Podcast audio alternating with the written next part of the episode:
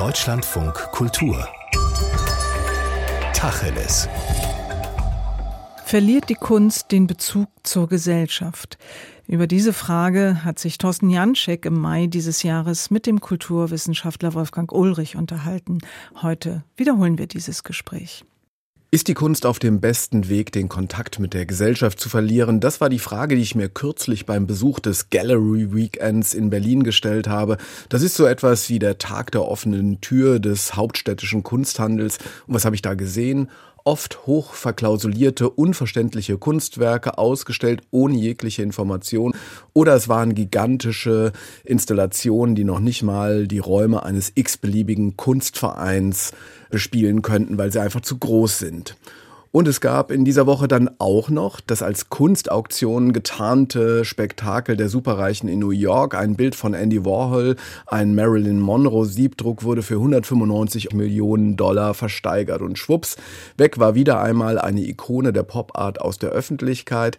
Ist also Kunst auf dem besten Weg, den Kontakt mit der Gesellschaft zu verlieren? Diese Frage gebe ich nun weiter an den Leipziger Kunsttheoretiker Wolfgang Ulrich, dessen jüngstes Buch Die Kunst nach dem Ende ihrer Autonomie den Zustand der Gegenwartskunst vermisst. Hallo, Herr Ulrich. Hallo, Herr Janczek. Also ist das so mit der Kunst und dem Abstand zur Gesellschaft? Fangen wir bei dem letzten Beispiel an, was Sie gebracht haben, die spektakuläre Versteigerung des Andy Warhol. Natürlich kann man sagen, etwas, was so unglaublich teuer ist, hat nichts mehr zu tun mit der Lebenswelt eigentlich aller Menschen. Zugleich aber würde ich sagen, klingt vielleicht ein bisschen paradox, gerade der hohe Preis eines solchen Werks schafft dann doch auch wieder eine Verbindung zwischen der Kunst und einer breiteren Öffentlichkeit. Denn ein so hoher Preis ist einfach ein Spektakel, hat einen irren Unterhaltungswert. Er ist im Grunde Pop könnte man sagen. Also jetzt kann man speziell bei diesem Bild auch sagen, Andy Warhols Marilyn hat ohnehin schon popkulturelle Relevanz. Es ist ein Motiv, das kommt aus der Popkultur. Es war so erfolgreich jetzt seit Jahrzehnten, dass es längst wieder in die Popkultur zurückgegangen ist. In wie vielen Versionen kennen wir nicht Warhols Marilyn und entsprechende Paraphrasen darauf. Und der hohe Preis bestätigt das jetzt und forciert das nochmal weil für Popkultur sind ja Zahlen immer wichtig und vor allem große Zahlen, superlativische Zahlen sind wichtig. Ich denke ja an einen sehr schönen Text von äh, Boris Greuß, dem Kunsttheoretiker, in dem er versucht, äh, den Popgeschmack zum Beispiel vom einfachen Massengeschmack abzugrenzen wo er genau sagt, wer Popgeschmack vertritt, interessiert sich jetzt nicht nur für bestimmte Filme, Lieder, Bilder, sondern auch immer noch für die Zahlen, die diesen Erfolg belegen. Also wie viele Exemplare sind verkauft worden, wo stand es in welchen Charts dieser und jener Song oder eben jetzt auch so ein Auktionsergebnis. Und dass das ein Rekord ist für ein Werk des 20. Jahrhunderts, dass es einer der höchsten Preise ist, der je gezahlt wurde, macht dieses Werk dann eben auch für eine breitere Öffentlichkeit aufregend. Insofern kommt es hier eher zu einer Überwindung sogar von Distanz, von Entfremdung zwischen Kunst und Publikum. Vielleicht noch ein Beispiel dazu. Das allerteuerste Kunstwerk ist ja auch von Christie's in New York versteigert worden vor knapp fünf Jahren oder viereinhalb Jahren. Der Salvator Mundi, der Leonardo zugeschrieben wird, ein ja auch umstrittenes, bisschen fragwürdiges Bild. Gut, das brachte 450 Millionen. Und da war sehr schön zu sehen im Nachgang, dass das eine unglaubliche Popularisierung eben mit sich brachte. Wie viele Leute fingen nicht an, dieses Bild zum Motiv von Internet-Memes zu machen? Wie viele Leute haben plötzlich damit begonnen, im Sinne von Fanart oder Fanfiction eigene Versionen zu malen, zu zeichnen, zu basteln? Also das, was sonst vielleicht Museen in Kunstvermittlungsabteilungen versuchen, das gelingt auch einem Auktionshaus mit einem Rekordpreis. Ein Werk wird populär.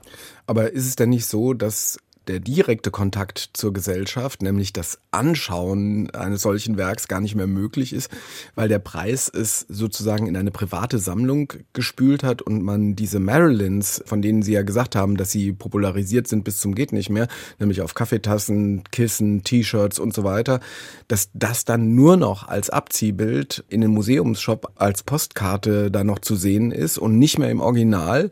Ja, das stimmt natürlich. Das würde nochmal bestätigen, dass hier Kunst ein Stück weit vom hochkulturell exklusiven Ereignis zu einem popkulturellen Ereignis geworden ist, wo aber eben auch das Original nicht mehr die entscheidende Rolle spielt. Wer das Original besitzt, kann sich höchstens noch sagen, als der Ultra-Fan outen äh, von Warhol oder von Marilyn, weil er eben so viel Geld dafür ausgegeben hat und sich damit von anderen, die eben nur die Kaffeetasse haben, unterscheidet. Aber es ist eigentlich keine Geschmacksdifferenz, es ist keine Bildungsdifferenz, es ist sonst eigentlich keine andere Differenz, die hier noch groß ausgespielt wird, sondern was wir hier erleben, ist tatsächlich ein Stück weit eine Transformation der Kunstwelt von einem hochkulturellen Residuum zu einem popkulturellen ja, Massenphänomen.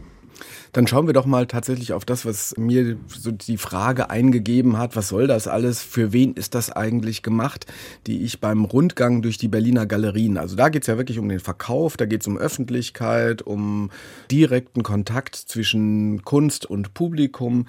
Und ich platziere dann in so eine Riesengalerie rein, die in einer ehemaligen Druckerei in Berlin untergebracht ist, Riesenwände. Und da hängt dann so ein Bild von Günter Fork, einem berühmten Maler der 80er und 90er Jahre, so würde ich den mal kennzeichnen. Das Ganze ist 3,50 Meter hoch und 13 Meter breit. Steht natürlich kein Preis dran. Ist ja mittlerweile auch eine Mode in den Galerien, dass manchmal Preise dran stehen. Da steht kein Preis dran. Aber wenn man ein bisschen in der Datenbank recherchiert, weiß man, dass es so zwischen 2 und 2,5 Millionen Euro teuer ist. Das kann kein Publikum sich leisten. Man kann sich das ansehen. Die grauen Streifen sind so mittelinteressant, fand ich. Aber was wird da gemacht? Für wen existiert eigentlich diese Kunst, die ja auch für Museen mittlerweile zu teuer ist? Außerdem gibt es in den meisten Museen schon keinen Platz mehr für Kunstwerke in dieser Größe. Mhm. Ja, gut, Sie haben ja selber gesagt, äh, frag jetzt jemand, den man vor allem so aus den 80er, 90er Jahren kennt, der, äh, insofern ist eine solche Ausstellung ja fast auch schon ein bisschen historisch, steht eigentlich noch paradigmatisch so für diese Idee der moderne, Idee der autonomen Kunst schon so ein großes Format, wie Sie es angesprochen haben, signalisiert ja, äh, da ist ein Werk, das ausruft, ich will die ganze Wand für mich alleine haben, ich will nicht verglichen werden, ich will nicht Teil einer größeren Inszenierung sein, ich will unverwechselbar, einzigartig, herausragend sein. Ich will vielleicht auch ein bisschen sperrig sein, schwer zu handeln sein. Das ist ja alles so ein Gestus, auch mit dem klargemacht wird, Kunst soll eben jetzt auch nicht sich gemein machen mit allem anderen. Hier wird sehr wohl ein gewisses elitäres Bewusstsein auch zelebriert. Und damit kann man natürlich auch sagen, wer die potenzielle Käuferschaft ist oder wer sie lange auch war für solche Werke. Das waren oft natürlich reiche Privatsammler. Das waren oft auch Leute aus Unternehmenssammlungen, die sich solche großen, teuren Werke gekauft haben. Da ist das große Format natürlich dann auch ein Statussymbol. Da wird vielleicht auch sagen, die Freiheit, die der Künstler demonstriert in seiner Arbeit, dann auch nochmal ihrerseits sekundär aufgeladen von denen, die solche Werke besitzen, eben das Unternehmen, das selber auch den Wert Freiheit hoch ansetzt, die Freiheit des Handels, die Freiheit des Marktes und dann will man eben auch in der Freiheit der Kunst das noch einmal widerspiegeln, die man hier, mit der man sich schmückt, die man sammelt. Und ja, nach meiner Beobachtung ist aber tatsächlich die Kundschaft für solche Werke kleiner als noch vor 20, 30 Jahren. Viele Unternehmen sammeln heute nicht mehr in diesem großen Stil Kunst oder auch nicht mehr mit diesem Gestus Kunst, wo einfach nur Freiheit und Autonomie gefeiert wird, sondern wissen auch, dass sie vielleicht rein imagepolitisch besser dran tun, wenn sie übriges Geld ausgeben, indem sie Wissenschaft fördern, indem sie äh, Projekte fördern, die vielleicht auf Nachhaltigkeit angelegt sind. Also wo vielleicht das Sammeln von Kunst auch nicht mehr so unumstritten ist wie noch früher. Und damit gibt es nicht mal so viel Identifikationsmasse vielleicht auch mit so einer Kunst, wie sie ein Günter Förg auch noch sehr beispielhaft repräsentiert. Aber ist es denn nicht so, dass man in den 70er Jahren oder in den 80er Jahren zum Teil noch Bewegungen sehen konnte, die Kunst tatsächlich demokratisieren wollten, dadurch, dass sie unendlich hohe Auflagen hergestellt haben oder Sachen verschleudert haben, wirklich. Also Richard Hamilton zum Beispiel oder Künstler selbst noch wie Sigmar Polke, die äh, darauf gesetzt haben, dass die Reproduktionstechniken originale Kunstwerke in einer hohen Auflage zu erschwinglichen Preisen hergestellt haben, sodass man wirklich sagen konnte, dass Kunst auf Gesellschaft treffen kann. Ja, also das, was früher gerade im, im Zuge auch der 68er-Bewegung, im Zuge von Slogans wie mehr Demokratie wagen, auch in der Kunst Bestrebungen gab, jetzt Kunst für alle idealerweise da sein zu lassen und nicht nur in dem Sinn, dass man versucht hat, die Museen zu öffnen für ein breites Publikum, sondern dass man eben auch eine Kultur des Multiples entwickelt hat, des, des Druckes entwickelt hat, wo eben für zweistellige Summen man vielleicht schon was erwerben konnte. Hat zum Teil funktioniert, zum Teil auch wieder nicht funktioniert, weil dann die erfolgreicheren Dinge doch bald wieder durch den Markt sehr viel teurer und damit exklusiver wurden. Ich würde allerdings jetzt Ihnen vielleicht widersprechen mit der Diagnose, dass das heute gar nicht mehr gäbe. Ich glaube, eher ist jetzt so ein Fall wie Günter Förg mittlerweile die Ausnahme. Und wir haben eine riesige neue Kultur, die Verwandtschaft hat mit der Multiple-Kultur der 60er, 70er Jahre. Das kann man vielleicht vor allem sehen, wenn man sich ein bisschen mehr im, Internet auch aufhält, als sagen, nur in den Galerien im physischen Raum. Wenn man sieht, wie hier viele Künstlerinnen und Künstler inzwischen gerade auch sagen, ihren Followern, ihren Fans Artikel anbieten. Das können immer noch auch die bedruckten Kaffeetassen sein, die wir vorher schon angesprochen haben, aber das sind sehr oft eben dann doch auch Werke, die durchaus einen Kunstanspruch haben. Das sind Art Toys, also äh, Objekte, die man bei sich aufstellen kann. Das sind oft auch Dinge, die haben noch zumindest vorgeschoben äh, eine Funktion als Türstopper oder Skateboard oder Surfbrett oder was auch immer. Aber sind äh, vor allem ist wichtig, es gibt sie in hohen Auflagen, es gibt sie für ein breites Publikum. Es ist der Versuch zum Teil auch von sehr prominenten, sehr teuren Künstlerinnen und Künstlern, sich hier noch ein zweites Standbein zu schaffen und nicht nur eben die Millionäre im Blick zu haben als Kundschaft, sondern auch äh, ein sehr breites, nicht so zahlungskräftiges, aber in der Summe dann doch nicht zu vernachlässigendes Publikum. Und da hat sich in den letzten Jahren gerade durch die zunehmende Bedeutung der sozialen Medien auch als Orte der Sichtbarmachung von Kunst extrem viel getan. Und gut, jemand wie Günter Völk kann das jetzt nicht mehr erleben. Ich würde nicht ausschließen, dass auch jemand wie er, ähnlich wie es andere ehedem ganz autonome Künstler gemacht haben, inzwischen auch umschwenken würde und genauso schauen würde, dass seine äh, Fans auch für 100 Euro vielleicht schon einen respektablen kleinen Druck bekommen. Also wie zum jemand wie Damien Hirst im großen Stil gemacht hat, äh, sicher einer der Künstler, der für die Superreichen am begehrtesten war ähm, in den letzten zwei Jahrzehnten, der nun aber eben auch für drei und niedrige vierstellige Summen in großem Stil Werke auf den Markt bringt die ganz gezielt adressiert sind an die Leute, die ihm eben bei Instagram folgen, die sich erstmal vielleicht nur interessiert haben für ihn, weil er so teuer ist, weil das eben was Spektakuläres hat, Werke in Millionensumme. Da ist eine Begehrlichkeit im großen Stil gewachsen. Jeder hat den Wunsch, ah, ich hätte am liebsten auch was von diesem so angesagten, teuren Kunstlabel. Und dem kommen etliche Künstlerinnen und Künstler inzwischen eben in, in wirklich sehr großem Umfang nach. Aber das ist doch nicht nur eine Frage des Geldes. Also sozusagen, natürlich kann man sich jetzt nicht einen Original Damien Hirst, also das er womöglich mit der Hilfe von ein paar Assistenten hergestellt hat, leisten, im Gegensatz zu einem Druck, der hunderttausendfach mit einem Stempel versehen ist. Das kann man doch nicht nur mit dem Geld begründen, denn die autonome Kunst, die Sie ja schon mehrfach angesprochen haben, hatte ja immer noch eine Beglaubigung durch die Kunstgeschichte.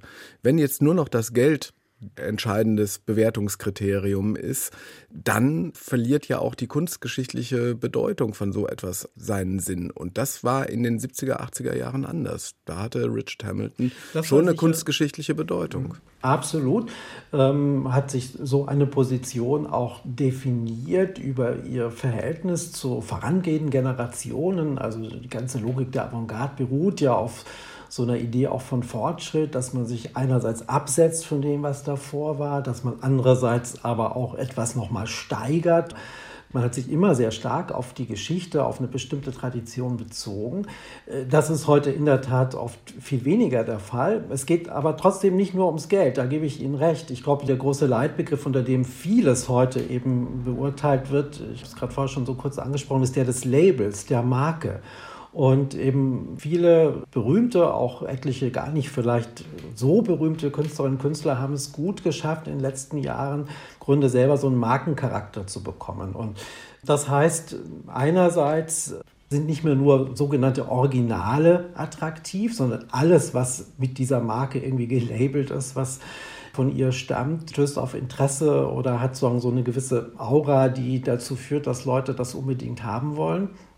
Das heißt aber auch, dass Kunst plötzlich mit vielen anderen derselben Liga spielt. Eben wir haben Marken in der Mode, wir haben Marken im Design, wir haben natürlich der ganze Starkult ist letztlich auch eine Art von Markenkult.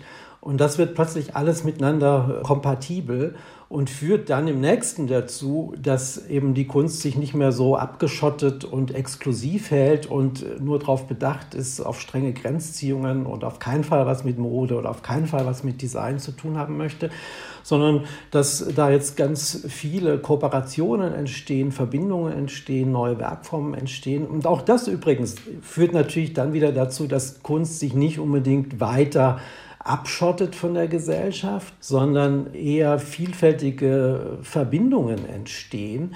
Allerdings eben nicht mehr eine Kunst, die rein Kunst ist und die man nur äh, genießen kann, wenn man viel Ahnung von Kunstgeschichte hat, sondern eben eine Kunst, die zwar irgendwie vielleicht noch einzelne Elemente so mitbringt von dem, was wir herkömmlich mit Kunst assoziieren, die aber eben genauso vielleicht auch Eigenschaften enthält, die wir aus anderen Bereichen kennen und die insgesamt eben als ja, attraktive Marke aufzutreten versteht. Aber Wolfgang Ulrich, Kunsttheoretiker und heute zu Gast in Tacheles im Deutschlandfunk Kultur, aber entsteht dann nicht so eine Art Paralleluniversum, das Universum der Art Toys, des Konsums und dann bleibt aber doch noch das Kunstwerk auf der anderen Seite unerreichbar, unerschwinglich, übergroß, für kein Wohnzimmer dieser Welt und erst recht kein Sofa dieser Welt drüber passend gemacht? Ich sehe es eh weniger als eine Parallelwelt, als so ein großes Spektrum, das wir heute beobachten können, innerhalb derselbe Künstler, dieselbe Künstlerin auftritt. Sie können sogar schon für einen einstelligen Dollarbetrag irgendwie einen Button von Damien Hirst kaufen, aber Sie können natürlich auch für einen einfalls sogar zweistelligen Millionenbetrag ein Riesengemälde von ihm kaufen oder eine riesige Installation. Und Sie können im Grunde mit beliebig wenig oder vielen Nullen an einer Zahl dran was von ihm bekommen. Also man könnte auch sagen, marktmäßig gesehen ist sein Werk extrem gut skalierbar, von ganz klein auf ganz groß. Und das beobachte ich schon so als Entwicklung im Kunstmarkt insgesamt, dass äh, sich viele Künstlerinnen und Künstler um so eine breitere Skalierbarkeit ihrer Preise bemühen, also auch ihrer Werkformen bemühen. Das setzt aber wiederum voraus, dass sie auch diesen Markencharakter haben, dass eben jetzt irgendein in vielleicht sogar Unlimited Edition produziertes Multiple nicht von vornherein nur minderwertig erscheint, sondern eben auch schon wertvoll, so wie jemand, der sich eben einen Porsche nicht leisten kann, aber vielleicht vom Porsche Design eine Sonnenbrille oder eine Pfeffermühle ja auch das Gefühl hat, ich habe jetzt was Echtes von dieser Marke und vielleicht auch schon im Rahmen seiner Möglichkeiten zufrieden ist. So sollen ja auch die Leute, die sich jetzt irgendwie einen Druck von Hearst kaufen, nicht das Gefühl haben, oh, das ist jetzt doch nur minderwertig, sondern sollen das Gefühl haben, boah, auch ich habe jetzt etwas von dieser Marke, bin Teil dieser Marke, kann so von deren Image profitieren. Aber ist es dann nicht so, dass wenn Kunst sich so dem Konsum preisgibt und die Autonomie in dieser Hinsicht aufgibt. Man sagen könnte umgekehrt, die Autonomie der Kunst, also die klassische Moderne, war ja immer die Absicherung gegenüber Formen der Vereinnahmung durch Konsum, aber eben auch durch Moral, durch Politik und sowas. Sozusagen dass die, die Abdichtung gegenüber diesen Sphären hatte ja zumindest für die Moderne ihren guten Grund. Absolut. Ich finde die, die Vokabel Abdichtung sehr schön, die Sie sagen, weil da klingt ja schon an, die Sorge war, was von außen reinkommt, ist eigentlich vielleicht auch eher kontaminierend degradierend oder gefährlich, verderblich oder ist eine Art von Korruption. Und das war, glaube ich, tatsächlich die Vorstellung, die mit autonomer Kunst immer einhergeht, so eine Art Reinheitsgebot. Also dass Kunst eben dann am stärksten sein kann, wenn sie rein Kunst ist, wenn sie eben nicht von externen Interessen, egal ob die vom Markt kommen oder von Auftraggebern oder von wem auch immer, wenn sie nicht davon beeinflusst ist. Und die Autorität sollte gerade aus dieser Reinheit heraus entstehen. Ich sehe aber eigentlich heute gerade auch bei eben vielen Künstlerinnen und Künstlern, gerade auch der jüngeren Generation, eigentlich eine ganz andere Hoffnung oder eine ganz andere Idee viel stärker, nämlich die Hoffnung oder Idee, dass Kunst dann am stärksten ist, wenn sie sich eben auch noch die Autorität, die Kompetenzen, die Eigenschaften anderer Bereiche dazu holt, wenn sie nicht mehr nur Kunst ist. Also sozusagen all die Dichtungen, die man äh, und Abdichtungen, die man in der Moderne eingesetzt hat, wegnimmt und den freien Zufluss auch von anderem zulässt und eher ist eben so die Utopie im Raum, je mehr Kooperation, je mehr Verknüpfung, Verbindung man schafft, umso stärker kann man letztlich werden. Also es ist nicht mehr so diese Reinheit als Ideal, sondern eher so eine geballte Kraft, die man sich verspricht durch Verbindung mit anderem. Und das heißt nicht, dass es andere nicht auch noch gibt, diese Idee der Autonomie und dass es natürlich auch Mischformen gibt von beiden. Aber so ganz grundsätzlich, glaube ich, kann man hier schon von einem Wechsel der Leitbilder sprechen. Wenn die Autonomie nicht mehr das Zentrum der Kunst ist und die Kunst sich auf der einen Seite dem Konsum, aber auf der anderen Seite auch der Moral und der Politik und dem Engagement öffnet, dann hat das ja in gewisser Weise zum Teil auch befreiende Wirkung, wenn man dann sagt, die hehren Hallen, wo die Kunstgeschichte für sich selber steht, wo Kunst nur Kunst ist und sonst gar nichts, also der berühmte Ed Reinhardt-Spruch, Kunst ist Kunst als Kunst und alles andere ist alles andere. Wenn das nicht mehr der Fall ist, dann könnte man ja auf die Idee kommen, dass eine engagierte Kunst total ihre Wirkung hat und auch ihre Wirkung erzeugt. Aber wenn ich jetzt so wieder auf meine Erfahrung mit dem Gallery Weekend zurückkomme, da habe ich dann, bin ich in so eine Galerie gegangen und da hingen riesige Wandteppiche, könnte man sagen, äh, zum Teil aus Jeansstoff genäht und sowas. Sterling Ruby heißt der Künstler. Eigentlich mag ich den total gerne. Ich denke dann auch nur, ja, der ist engagiert. Man erkennt, dass es da um Textilproduktion, um Fertigung geht. Man hatte den mal genannt, einen aufrufenden Minimalisten mit dem Ziel, zugrunde liegende gesellschaftliche Strukturen und soziale Machtstrukturen aufzudecken. Ja, das, das kann man da alles erkennen, aber dann sind das eben Dinger, die roundabout äh, 6,50 Meter mal 6,11 Meter groß sind, die einen überwältigen und dann ein Preisschild drunter steht mit 425.000 US-Dollar. Dann kommt noch die Steuer dazu, also es sind, wenn man es zusammennimmt, fast 480.000 Euro. Und dann frage ich mich, wofür wird das eigentlich gemacht? Bei einem Künstler, der doch mhm. engagiert ist, der das politische Engagement im Felde, wen erreicht das überhaupt? Ja, also erstmal schön, dass Sie den als Beispiel nennen, weil an Sterling Ruby kann ich vielleicht nochmal auch veranschaulichen, was ich gerade nochmal meinte mit diesem äh, so einem Wechsel der Leitbilder. Weil Ruby ist jetzt für mich ein super Beispiel für einen Künstler, der postautonom arbeitet. Der will natürlich immer noch Kunst machen, gerade mit diesen Werken, die Sie jetzt beschrieben haben, die man beim Gallery Weekend sehen konnte, diese riesigen Bildwerke aus verschiedenen Stoffen. Das kann man natürlich auch in die Tradition von gewissen Formen abstrakter Kunst einordnen und erkennt sofort, ah ja, das ist Kunst. Also das verlässt jetzt die gewohnten Ästhetiken der Moderne nicht zu weit. Wenn man sich da ein bisschen näher beschäftigt, stellt man fest, ah, aber der will ja hier nicht nur Kunst machen. Für den sind die Stoffe auch soziohistorische Dokumente, die kommen, hat er ganz wo unterschiedlich her, zum Teil selbst produziert, zum Teil irgendwo erworben, die sind zum Teil noch aus dem 19. Jahrhundert und er selber bemüht sich dann darum, da ganz viele Diskurse dran aufzuhängen. Da geht es ihm um den Gender-Diskurs, wer hat diese Stoffe irgendwann gemacht, wofür sind sie verwendet worden. Da geht es um Minderheitendiskurse, da geht es um Quilt-Techniken, die von Schwarzen vor allem gepflegt wurden, da geht es um um religiöse Minderheiten wie die Amish People, die mit bestimmten Stoffen repräsentiert sind. Also da werden ganz viele Diskurse mit aufgerufen und das soll ausdrücklich der Fall sein. Man soll also jetzt diese Bildwerke nicht nur als Kunst betrachten, sondern auch als Aufruf die eigene politische Sensibilität zu steigern. Und wenn man Ruby noch ein bisschen näher kennt, dann weiß man, ach, der hat auch noch ein Modelabel selber, die aus denselben Stoffen, aus denen er Kunst macht, macht er dann auch Hosen und Jacken und Flaggen und alles mögliche andere. Also sieht ausdrücklich auch sich als Künstler und als Modedesigner und auch eben als jemand, der sich auch noch als politischer Aktivist betätigen möchte. Also das wäre genau eben so ein Typ, der sagt, Kunst allein machen reicht mir nicht. Ich will diese geballte Kraft. Ich will sagen, mit der Kraft von Mode, von Aktivismus und Kunst auftreten. Und je nach Ort kommt das eine Mal mehr zum Geltung oder das andere. Aber letztlich ist das alles immer gleichermaßen präsent. Mm. Aber warum lässt er dann den Firlefanz in der Galerie nicht einfach? Weil es für ihn nicht Firlefanz ist. Also er will ja schon auch Künstler sein, er will nicht nur Modemacher sein. Und er wird auch erkannt haben, da kommen wir zum anderen Punkt, das zurück, was Sie gesagt haben, da kann man ja vielleicht auch noch was Kritisches sagen. Er hat natürlich erkannt, wenn er als Künstler auftritt, ist wahrscheinlich die Gewinnmarge höher, als wenn er Mode macht. Und wenn er politischen Aktivismus macht, muss er vermutlich noch draufzahlen. Also es ist ein bisschen auch eine Mischkalkulation, die hier stattfindet. Wenn man die verschiedenen Bereiche verbindet, kann man im, aus dem einen Bereich Geld schöpfen, das man für den anderen Bereich wieder anlegt.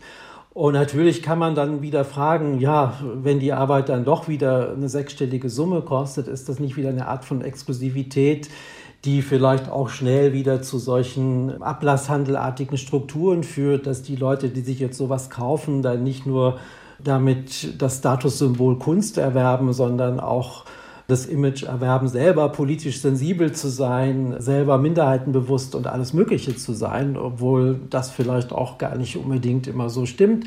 Also diese Problematik gerät die Kunst ja natürlich schnell, eine Problematik, die wir ja sonst auch kennen aus der ganzen Konsumwelt, all diese Themen wie Greenwashing und so, äh, haben jetzt auch durch diesen Paradigmenwechsel die Kunst erreicht. Wenn Kunst eben auch nicht mehr nur Kunst sein will, dann steht sie auch unter den Ansprüchen, wird sie auch nach den selben Kriterien gemessen wie eben andere Bereiche der Konsumwelt oder der Gesellschaft auch. Die Frage, die sich jetzt mir anschließt, ist natürlich die, wie kann man dann Kunst eigentlich noch kritisieren?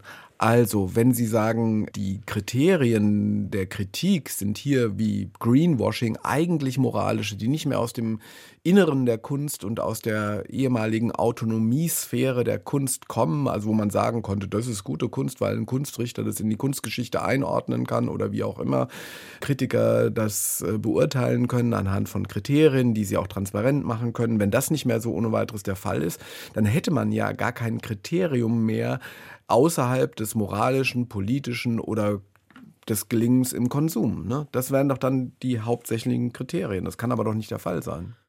Nee, ich finde sogar, natürlich ein Künstler wie Stolen Ruby setzt sich viel mehr auch möglicher Kritik aus, weil er ja nach mehr Kriterien gemessen werden möchte, auch als zum Beispiel noch ein Günter Förg. Günter Förg konnte ich als Kunstkritiker versuchen dann zu sagen, ja, was hat er jetzt Innovatives geleistet, vielleicht äh, bezogen auf frühere oder andere Positionen der klassischen Moderne und wohin führt das weiter und in dem Sinn kann ich das besprechen.